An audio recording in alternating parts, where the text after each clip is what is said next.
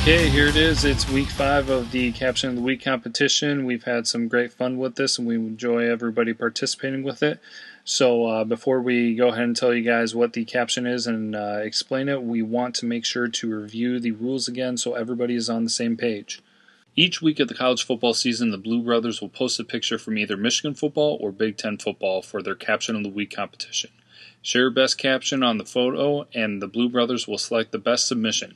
Each winner of each caption will be entered into a drawing, and at the end of the season, one individual will be selected by random for a prize. That prize is yet to be determined. So submit your caption via Twitter by replying to the image or Facebook by posting a comment under the image, also on SoundCloud by posting a comment on the sound clip, or also on the website by posting comment under the image.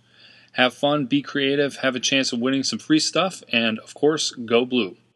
So this past Saturday, Michigan lined up in a very unique formation for their offense when they were in the red zone, and so that is actually our image for the caption of the week this week, where some people have called it the train formation, but let's see what our fans come up with for this week's caption of the week competition.